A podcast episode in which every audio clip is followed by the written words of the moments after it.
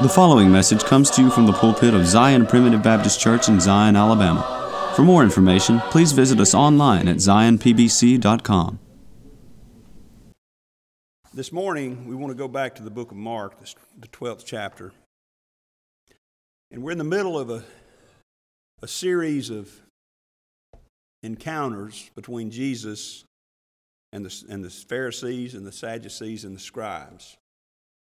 Four in particular, where they begin to question him on various things, not in order to learn information or to, to, to gain more knowledge, but in order to try to trap him and try to trick him.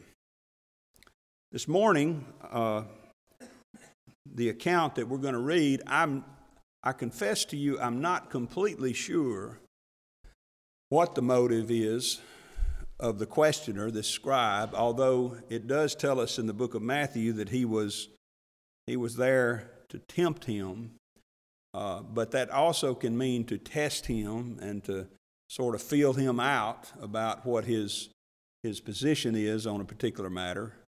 Uh, and you'll see what I'm talking about as we get through this message. Now, the first three encounters in involved them questioning, first of all, his authority by whose power do you do these things? And secondly, his politics. Uh, are we supposed to pay taxes or not? And then, thirdly, last time we looked at his theology. They were questioning him about the resurrection, which is the centerpiece of our theology, of our beliefs as Christians. Today, they're going to, the, the question is going to involve his priorities.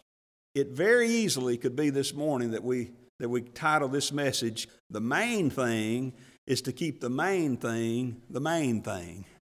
And, and that's exactly what we're going to be talking about this morning is the main centerpiece of our lives.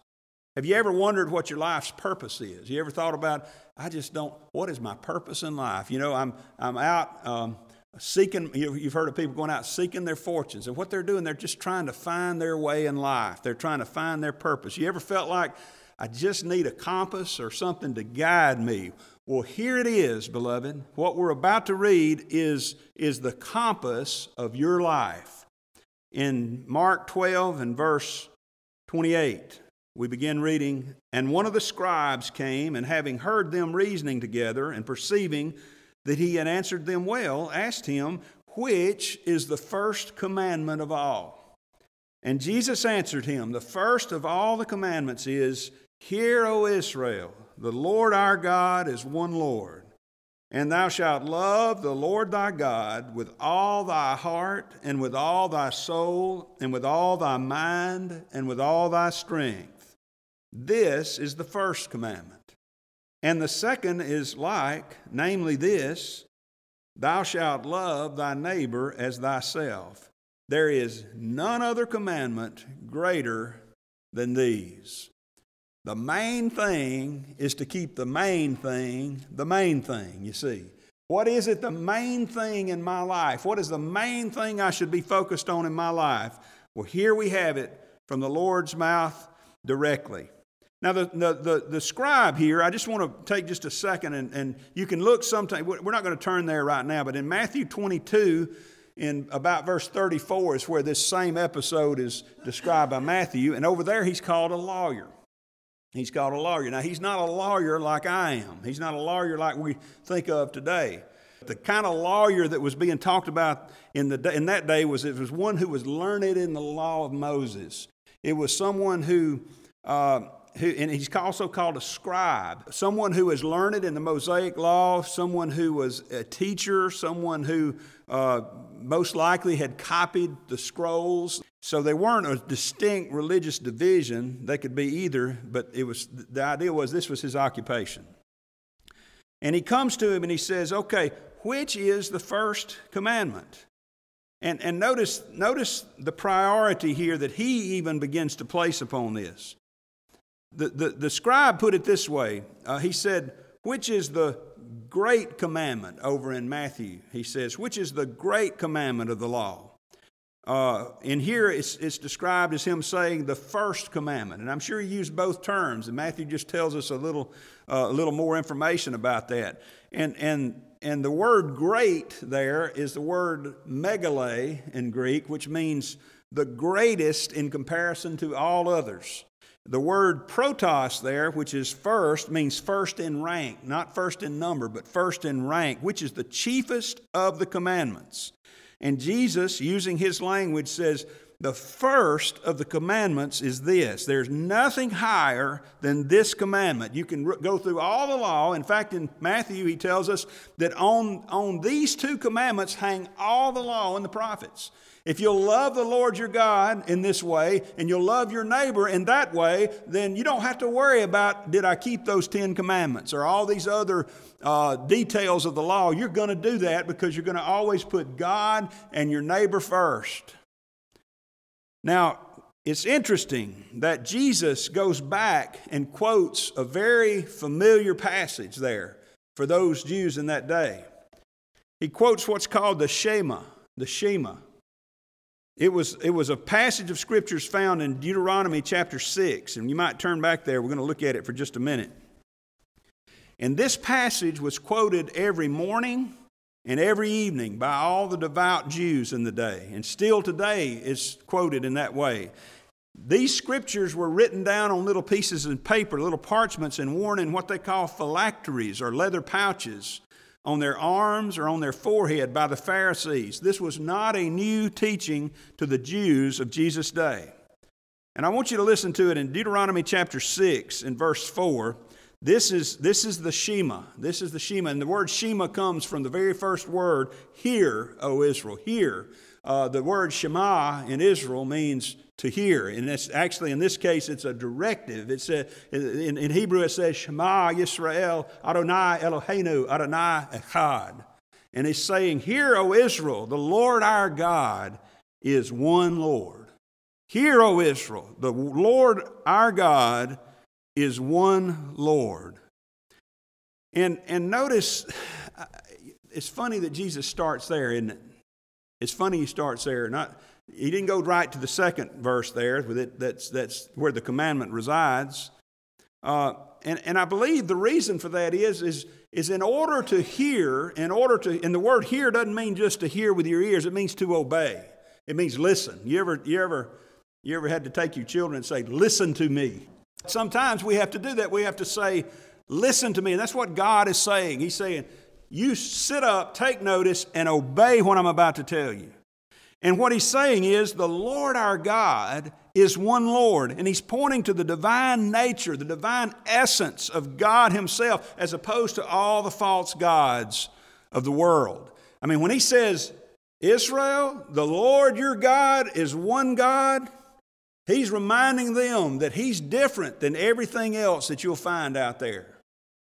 Back in that day, particularly, there was a pantheon of gods and goddesses that they could choose from. Even in the day of Joshua, there was a pantheon of gods that he could have that the Israelites could have chosen from. In fact, over in Joshua 24, when he says to them, Choose ye this day whom you will serve.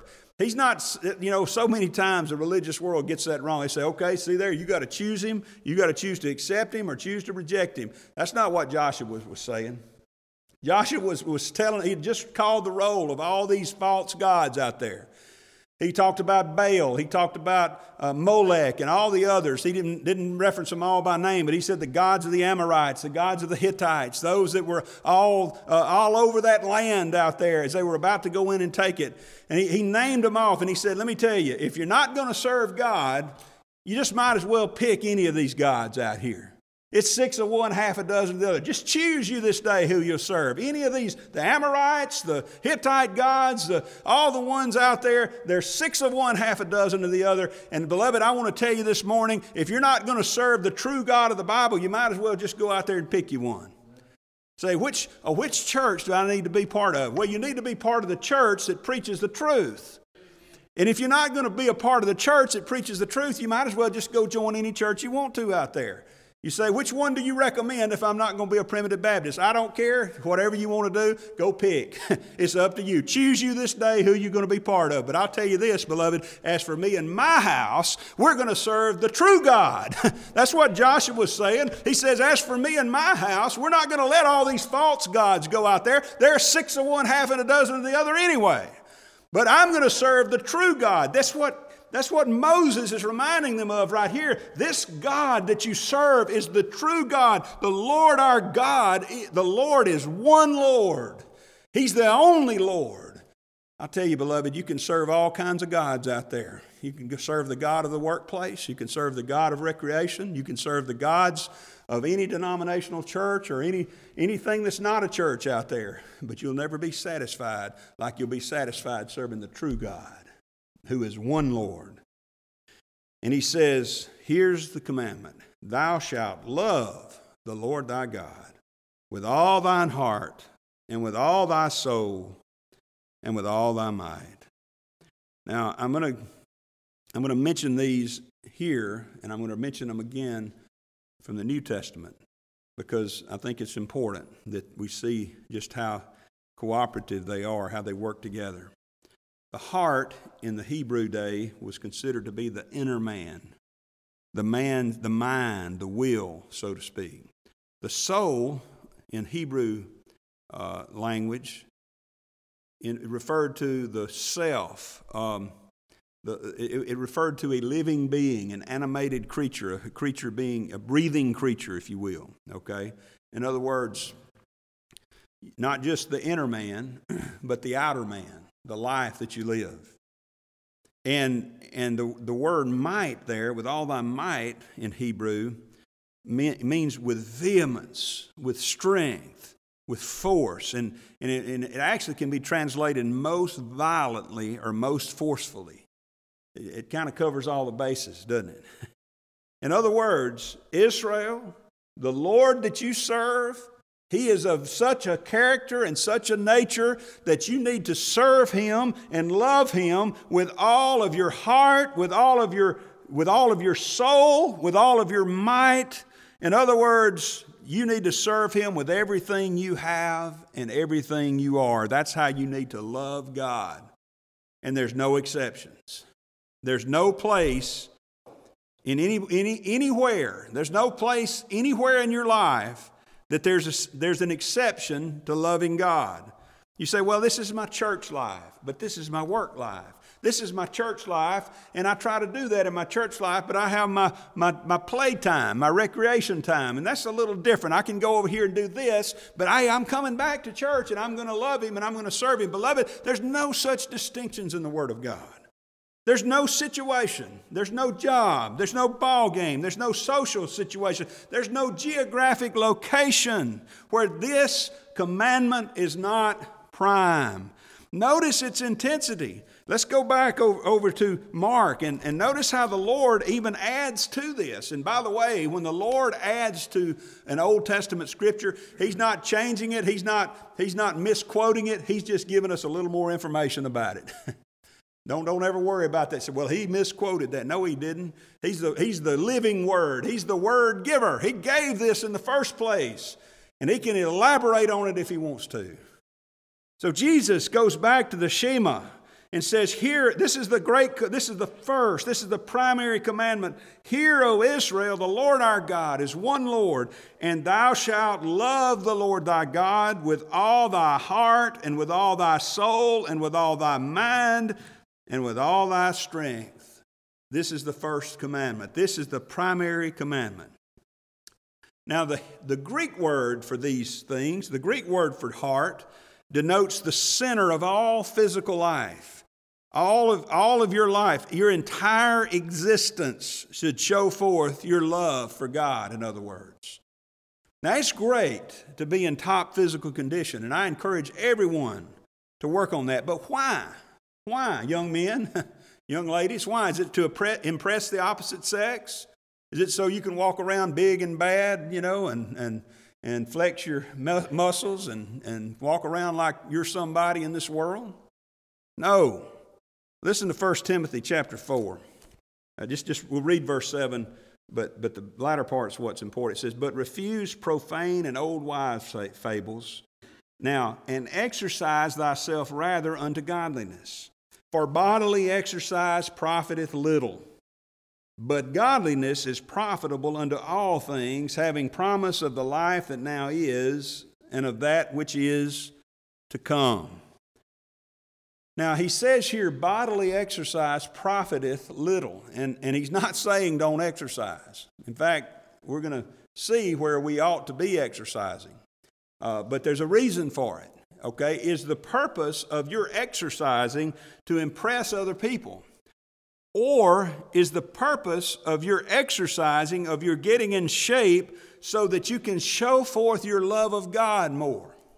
So, bodily exercise, it didn't say it doesn't profit at all. It does profit. And here's, here's the point, though your goal in bodily exercise ought to be godliness and not just impressing the other folks. If your goal isn't godliness, you're wasting your time. It's good to take care of your body. I want to start, I've tried to start taking care of my body so I can have more time in this world to, to serve Him. I want to be able to take care of my family. I want to be able to help to them. I want to, I want to be here as long as I can be of assistance to them. Uh, I want to, but I want to devote my life, uh, the time that I have toward serving Him and fulfilling this great commandment of loving Him with all of my heart. That is, with all of my being.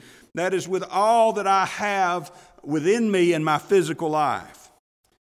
The soul here that he speaks of is the seat of the emotions. It's the idea of the feelings or the affections.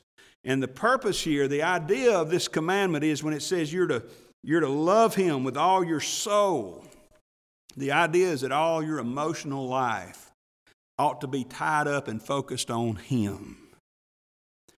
Emotion should not control us, okay? But as Brother Ricky Harcrow said one time, I wouldn't give you a dime for a religion I can't feel. Our worship is emotional. It should be. I'm not saying we sit around and cry every time we come to church and we weep every time we think of God, but, but it, ought to, it ought to at least lift us up. It ought to sometimes bear, drag us down from any pedestal we've been put, putting ourselves upon. And it ought to show us, you know, when, when, when John saw Jesus in all his glory, and when Isaiah saw God high and lifted up, it wasn't a ho hum experience. It wasn't, a, that's pretty cool, you know. no, he hit the ground. It doesn't tell us his emotional state, but I'll tell you one thing I've never hit the ground in front of somebody uh, that I wasn't completely overwhelmed, you see. He was overwhelmed by his experience with God. And the idea here is focusing our emotions on Him. Now, now, let me also say this. Certainly, our emotions are focused on one another, right? I mean, I'm married, and, and, and the center of my emotional life on this earthly plane is my wife. And of course, my children now. You know, that's, that's, there should be an emotional attachment there. But, but I, you know, I think about Job sometimes. I'm so blessed and so thankful. Yesterday at the, at the ordination, uh, one of the preachers that preached the charge talked about how important a preacher's wife is. And, and I'm telling you, beloved, I, I don't know what I'd do without my wife. I, y- y'all, I mean, I'm a, I'm a pretty pitiful preacher anyway, but I would be horrible. I would just be worthless without her. I would be, I would be worthless without her. But think about Job. Job lost everything he had, everything he was emotionally tied to, his children, he lost it all. And then his own wife came to him and gave him horrible advice. She said, I don't know why you're still sitting out here worshiping God. Curse God and die. She tried to turn him away from God. Now, I don't know whether she was, in general, a godly woman, but had become overwhelmed. That can happen. That can happen. Or if she just wasn't a good woman, I don't know. But I'll tell you this oh, Job, you know, at that, that's the point where I would be thinking, well, man, even Sherry's turned against me. I guess that's it for me. I'm, I'm out of here, you know. But I'll tell you what, that wasn't what Job did, was it? He said, he said to his wife, Should we not receive good from the Lord and not also receive evil? Naked came I from my mother's womb, and naked shall I return hither. Blessed be the name of the Lord. And in everything we're told he, he didn't sin, he didn't, he didn't curse God or, or speak foolishly. You know why? I'll tell you what we'll do sometimes, and we better be careful. We get our, we get our emotions caught up with a person here in this life. We, even our wives, even our husbands, even our children, especially our children, sometimes we can get so caught up and we forget that the primary emotional tie that we should have in this life is not a horizontal tie, it's a vertical tie. It's a tie to the Lord Himself. You see, we're to love our wives and our husbands and our, our fellow. We love, and He's going to tell us we're to love one another. But, beloved, the primary commandment is to love God. You know why that is? Because He first loved us. He loved us with a love that is an everlasting love. Your wife or your husband is not loving you with an everlasting love. Hopefully, it will be everlasting from this point forward, but she didn't love you before the foundation of the world. He didn't love you before the foundation of the world, but the Lord loved you before the foundation of the world. And because He loved you with loving kindness, He drew you to Himself. There's not a person or, a, or anything out there that ought to take the place of the Lord. There's no, there's no sport, no politics, no recreation, no work, no job, nobody that should affect your emotional being like God does. Oh, what a God we serve. He's not an impassionate, impervious God. He is a loving God. His emotions are tied up with you, beloved. Ours ought to be tied up with Him. And He says we are also to love Him with all of our mind. All of our mind. The idea of the mind here is our way of thinking, our thought life, our understanding. Did you know that God ought to be the focal point of all of our efforts to understand the world and the circumstances that we face in life? God should always be the focal point of our efforts to make sense of the world. In fact, you will never make sense of the world if God is not your focus, if God is not in all of your thoughts. Our thought life ought to be centrally focused upon Him. That's, that's what we call a biblical worldview. You know what it says over in Romans 12? Let me just turn there and read it. Romans 12 and verse 2. Listen to this. First, verse 1 says, I beseech you, therefore, brethren, by the mercies of God, that ye present your bodies a living sacrifice, holy, acceptable unto God, which is your reasonable service. Now listen to this. And be not conformed to this world, but be ye transformed. How? By the renewing of your mind that ye may prove what is that good and acceptable and perfect will of God. Beloved, our minds have to be renewed. And you know how they're renewed? Through the study of His Word. You know, I can go out and read a secular magazine or a fiction book or something like that, and, it, and there's several out there, you know, that I like. I've, I've read Lord of the Rings two or three times, one of the best fictional books that I've ever read, and it's great. But, but I have to come back from time to time and really from daily, because if I don't, I'm in trouble. I have to come back daily and renew my mind in the Word of God. I have to come back daily and, and exchange, you know, renewing your mind. It's, it's, it's like remodeling a house. You're, you're changing out the old stuff for something new. Well, there's old man stuff in my mind. There's, there's old Adam nature in my mind. I have to exchange that for the new things of the Word of God renewing our mind, our mind should be transformed by the Word instead of being conformed to the world. We need to remember that, beloved. Love God with all of our minds. And then he says, with all of your strength. That is, with all your ability, with all your might, with all your forcefulness, with all your power.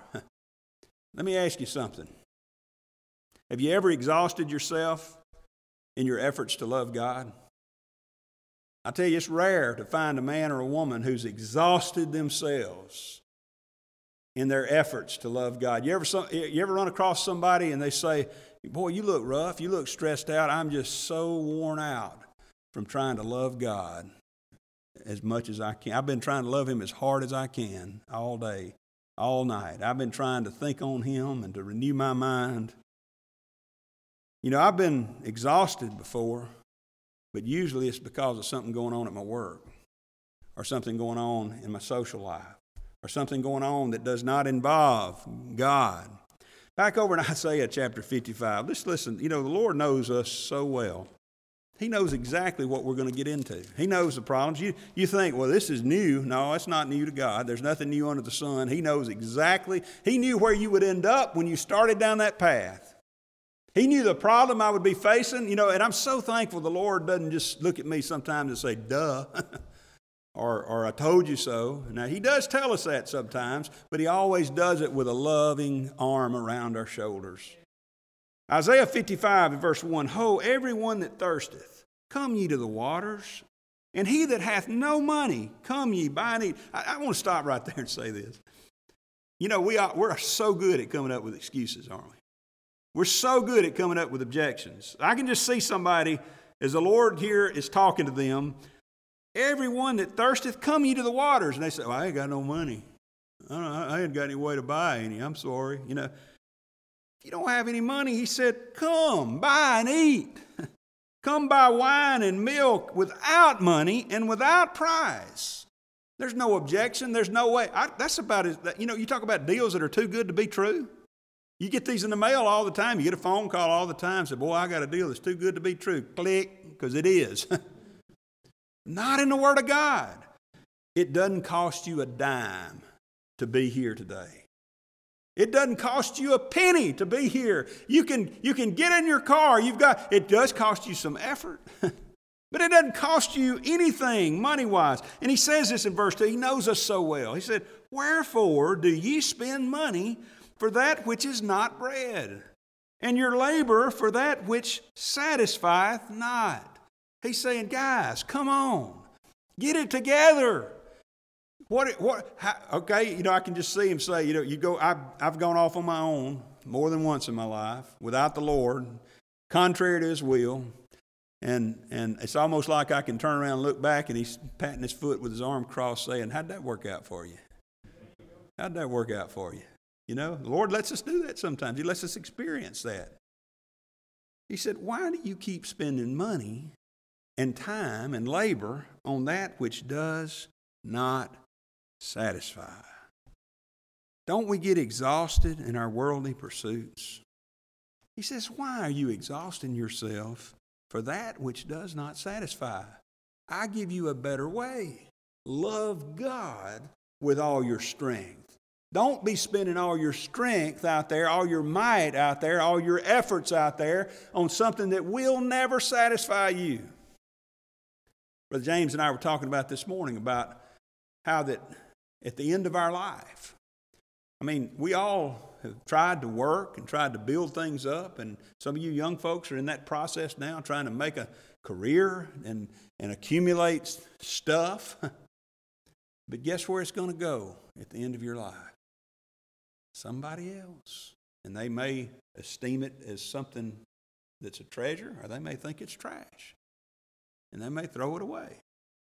Beloved, there's nothing there's nothing you have now, there's nothing you're working for now in the world that will do you one bit of good on the day you lay on your deathbed. I'm not, this is not, by the way, just in case somebody might be listening out there thinking I'm trying to scare somebody into heaven. I know that's the way the world preaches. That's not the way we preach here. I'm talking to children of God. I'm talking to those that have been born again. You and I, I trust all under the sound of my voice, have been born again. And I'll tell you, beloved, the only thing that matters on the day of your death is the fact that death is not the end. Praise God. Praise God for that. So, in the meantime, Jesus says, we need to love the Lord our God with all our heart and with all our soul and with all our mind and with all our strength. And then he says, the second is like unto this one Love each other, love thy neighbor as thyself. Now, I'm not going to spend much time on that this morning because I've preached on that quite a bit, but let me just say this that over, over in John chapter 13, he gives us a good summation and a little bit of an elaboration on this particular commandment. In John chapter 13 and verse 34, a new commandment I give unto you. And it's really not new. It's, he didn't, and I'm not questioning Jesus here. I'm just saying he's, he's, he's emphasizing the, to them that this is one of the primary commandments by saying that. A new commandment I give unto you that ye love one another. What did he say? Love thy neighbor as thyself. Now, how is it that we're to love one another? Well, he tells us, as I have loved you, that ye also love one another. That's a tall order right there. That's a self sacrificing love. That's a love that doesn't say, Well, I'll meet you halfway. That's a love that says, If I have to, I'll go all the way. That's a love that says, You know what? I've only, not, you, you don't say, Well, I've taken all I can take and I can't take it anymore. It's a love that says, I'll go all the way to Calvary if I have to. You see? Now, us going to Calvary and Jesus going to Calvary is two different things, but we ought to be willing to go all the way to Calvary, all the way to death, like He did, in order to display our love for each other. That's a, that's a love that they weren't familiar with in that day. They weren't, you know, it was kind of like, well, you love your friends and hate your enemies. No, beloved, you love your friends and you love your enemies. You mean I got to feel good about my enemies? It didn't say that. I've got enemies. I don't feel good about them at all. I feel bad about them. I don't want to see them. You know, I'm just soon stay away from them. But I tell you what, I've got to love them in action and deed. I have to do good to them when the time comes. I have to help them when necessary because I'm commanded to do that by Jesus, who did something amazing. He loved his enemies. And guess what? You and I were in that category.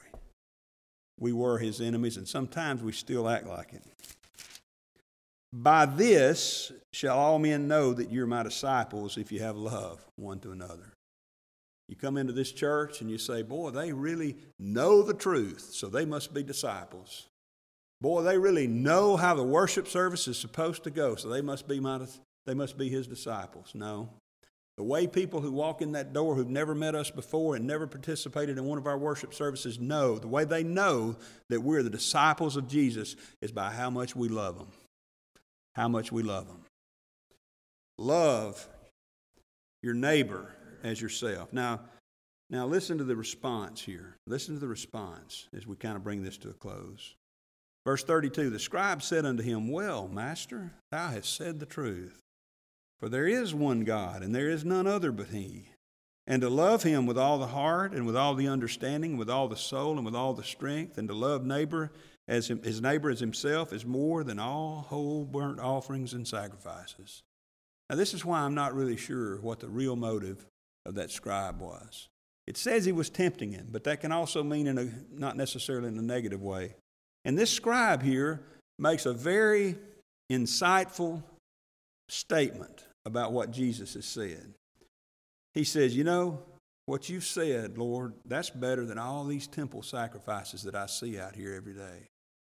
And that flew in the face of the temple worship crowd, I tell you. That was totally uh, opposite of what they were saying. In fact, that was one of the problems they had with Jesus, is he was teaching them things that flew in the face of the ritual and the rote that they were, that, that they were following in their lives. They thought that that's what was important, and Jesus said, uh uh-uh, uh it's about the heart.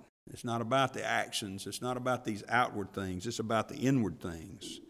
And then Jesus told him, he said, when Jesus saw that he answered discreetly, that word discreetly means wisely, he said unto him, Thou art not far from the kingdom of God. And no man after that durst ask him any questions. Notice what Jesus says. Jesus says, You know what, Mr. Scribe? You're pretty close. You're very near. You are not far from the kingdom of God. When we began this whole series on Mark, we started in the first chapter, and Jesus was preaching, The kingdom of heaven is at hand. The kingdom of heaven has come near to you. The kingdom of heaven is not far from you anymore. It is right here, it is at hand, it is here, and it is near. And now he's telling this, this scribe here, you're not too far from the kingdom of God. In other words, you're right, especially about the sacrifice. Go back sometime and read the encounter between Samuel and Saul when Saul refused to follow God's commandment in the Amalekite situation. And, and, Samuel told him in 1 Samuel chapter 15, about verse 22, he told him, he said, Doth the Lord require, uh, uh, does he love sacrifice and burnt offerings above serving him, above obeying his word? He says, You're not far. But let me just say something to you this morning, beloved. Not far is still too far. okay? I know a lot of people that are just that close to coming on over and joining the Primitive Baptist Church or one of the other, not necessarily our church, one of the churches out there, truth teaching churches. They're that close. You say, oh man, I'm going to pat you on the back. You're so close. no. I'm not going to pat you on the back. You're too far. if you're holding out out there, if you're even as close as you may be, I know a man who lived his whole life that close to the kingdom of God and never joined the church, never became a part of it, and died without that great blessing. Did he go to hell? Absolutely not. I believe he's in heaven rejoicing today. And if there's any regrets in heaven, Brother Mackey, I believe it's that, mm, man, I should have joined that church. I should have been a part of that visible kingdom of God. Not far is still too far. And Jesus goes on here and he gives them, he, he answers, I believe the next two, the next six verses or so are part of his answer as well with this scribe because he's telling them something. He says, The issue is clear. Verse 35 Jesus answered and said, while he taught in the temple, How say the scribes that Christ is the son of David? For David himself said by the Holy Ghost, The Lord said to my Lord, Sit thou on my right hand till I make thine enemies thy footstool. David therefore himself called him Lord. And whence is he then his son? And the common people heard him gladly. What he's saying here is listen, the issue is still clear. He's, he's using the words of the scribes against them, and, he, and he's saying the paramount issue, the main thing, is still that Jesus is the Son of God. In all of this, you're to love the Lord thy God with all thy heart, with all thy soul, with all thy mind, and with all thy strength. And guess what? I am He. In the beginning of this gospel, he said it's the beginning of the gospel of Jesus Christ, the Son of God. If Jesus Christ is not the Son of God, it's not good news. If Jesus Christ is not the Son of God, this isn't a gospel, this is just some kind of historical account. He said the main thing, the issue is clear here that Jesus is the Son of God. I am come. I'm, he's trying to explain to them uh, how that they've missed the point on that. And then he says in verse 38, Beware of the scribes, which love to go in long clothing and love salutations in the marketplaces and the chief seats in the synagogues and the uppermost rooms at feasts, which devour widows' houses and for a pretense make long prayers. These shall receive greater damnation. Boy, he was blunt, wasn't he? he was blunt. But you know why he was blunt? Because the opposition is real. The opposition is real. The issue is clear, beloved. Jesus is the Son of God. But the opposition is real out there. Don't be shaken by the unbelief and the ignorance and the lies of this world. He calls out their hypocrisy. There's a lot of folks that will lead you astray from the Word of God if you'll let them, if you aren't steadfast. So, in conclusion this morning, what, what does this kind of love of God look like? What does it look like? It doesn't mean just showing up in church. Now, now listen, It does mean coming to church, okay? I mean, if you love somebody, you ought to want to be with them, right? And He's promised to meet us here where two or three are gathered together. So it does mean coming, but it doesn't just mean coming. It does mean being here. There aren't any other distractions. There aren't any other excuses that can that ought to keep us away. And hey, listen, I've said this many times, especially in the day in which we live. Now, Zoom is not the best way to meet as a church. I totally want to, I want to make that clear. That is not the best way. Virtually is not the best way. This is the best way, okay, to be in person together. But under the circumstances we faced over the past year, I understand that there are those that, by their physical uh, uh, health situations and, and, and the, the issues with the pandemic, that that's the only way. But, beloved, here's what I'm saying to you there's no excuse for missing church today. There's no excuse because if you can't be here in person, you've at least got access through this virtual approach, or, or uh, if, you know, the, the third best, I guess, is you, is you sit down on Sunday morning and you at least listen to a, to a sermon off the internet. And we post them all the time from this church and Tim's church and other churches, beloved. You say, well, preacher, nobody can be here every time, right? Excuse me? I'm here every time. I'm here every time. Uh, I have to be. I'll tell you a story that, uh, that uh, uh, it, I won't name the preacher, but some of you will know who I'm talking about. A preacher of a different order of Baptists was having trouble with church attendance. And uh, one Sunday morning, uh, he showed up at another church. And the preacher of that church is a friend of his. And he comes up to him and said, Brother, are you are you y'all not having church at your church? He said, Well, I guess they are. He said, We're having trouble with church attendance. I thought I'd show them what it's like. he didn't show up and didn't tell anybody. He just didn't show up. now, listen, I understand, I do, that there are physical illnesses, there are, there are, there are times when people are out of town. I get that. I'm not saying that that I'm not here to browbeat anybody. I'm thankful you're here this morning. I'm certainly not browbeating those that are here. I realize there are reasons, but I'll tell you this, beloved. When I'm away, even this past summer when I was away um, and we joined via Zoom, when I've been sick and I've been able to join last, last week, even being in Las Vegas, of course, I was in church or two weeks ago. I couldn't stand it. I had to join via Zoom be a part of this. Even if you can't, let me tell you, beloved, your heart ought to break. Your heart ought to hurt. And one of the things that I think about so often is my poor old daddy. He went to church for the last time on Father's Day of June of 2019. And he wanted to go so bad after that, but he just couldn't do it. You know, there's going to be a time when you and I can't go to church. There's going to be a time when we're not able. Oh, beloved, let's, let's take advantage of it every chance that we get. I didn't mean to get off into all that, but let me tell you this. It's not just about church attendance, though. That's important, but it's not just about being here. What it's about is your life revolving around Him. It's not carving out a little time for Him on Sunday. You can be here every single service. You can be here every time the doors are open and, and not really be here. You can be here all day. We could have an annual meeting and you could sit here for hours and your mind and heart be off somewhere else thinking about fishing or something else out there that you need to be doing. Beloved, our lives should should revolve around Him. It's not carving out a little time for Him on Sunday, but making God the hub of the wheel of our entire existence, beloved, the mainspring of all of our thoughts and deeds and words, that they all ought to be centered upon Him. Our love for Him ought to be the thing that defines us in every place that we go, in every situation we find ourselves in. There ought not ever be a place where you and I would be ashamed for the Lord to be with us, because guess what? He's with you. There ought to be no place in our lives that takes priority over our love for Him. We're only in church a couple of times on Sunday and once on Wednesdays.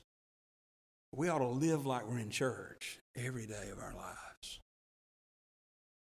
Why? Because we're trying to get to heaven? No. But because He first loved us. One other thing I'll t- tell you, and I know I'm over, but I'm going to quit in a minute. Beloved, our love for and obedience to God is going to be directly proportional to our view of God. And that's why it's so important to see God as high and lifted up as He is, and ourselves as lowly sinners that we are. You say, why is it so important that we believe in sovereign grace, that He did it all, that Jesus paid it all? All to Him I owe sin was like a crimson stain. He washed me white as snow. Why is it important that we believe in the doctrines of grace? Because only those doctrines put God as high as He really is in our minds. Only the teachings that God chose a people before the foundation of the world and did everything necessary to save them for eternal heaven, did it all, finished the work. Only that teaching, eh, you know, any other teaching that adds any other thing to it, maybe it's just a whisper of a, of a, of a syllable of a word that you have to do, but beloved, you can take credit for that. Oh, but not under the teachings of grace. God is high and lifted up on his throne. And we are like the worms of the dust. Only sovereignty, the sovereign grace of God, will put him where he needs to be so that we can love him like we ought to. See, think about this and we'll, we'll close. The problem with the Pharisees was not the ignorance of this commandment. There's a lot of people that know the Bible out there. There's a lot of people that can quote it forwards and backwards. The Pharisees could do that. They wore this very, this very scripture, they wore it around their necks and on their sleeves. The problem was not ignorance of the commandment, but it was the comprehension of its significance and the understanding that that was their compass. That ought to be their purpose in life. What is my purpose in life? I don't know whether you're going to be a lawyer, a farmer, a doctor, and you know, a, a, a factory worker, what I don't know, but it doesn't matter. That's not your purpose in life. Your purpose in life is to love the Lord your God with all of your heart, with all of your soul, with all of your mind, and with all of your strength. Beloved, the main thing is to keep the main thing the main thing.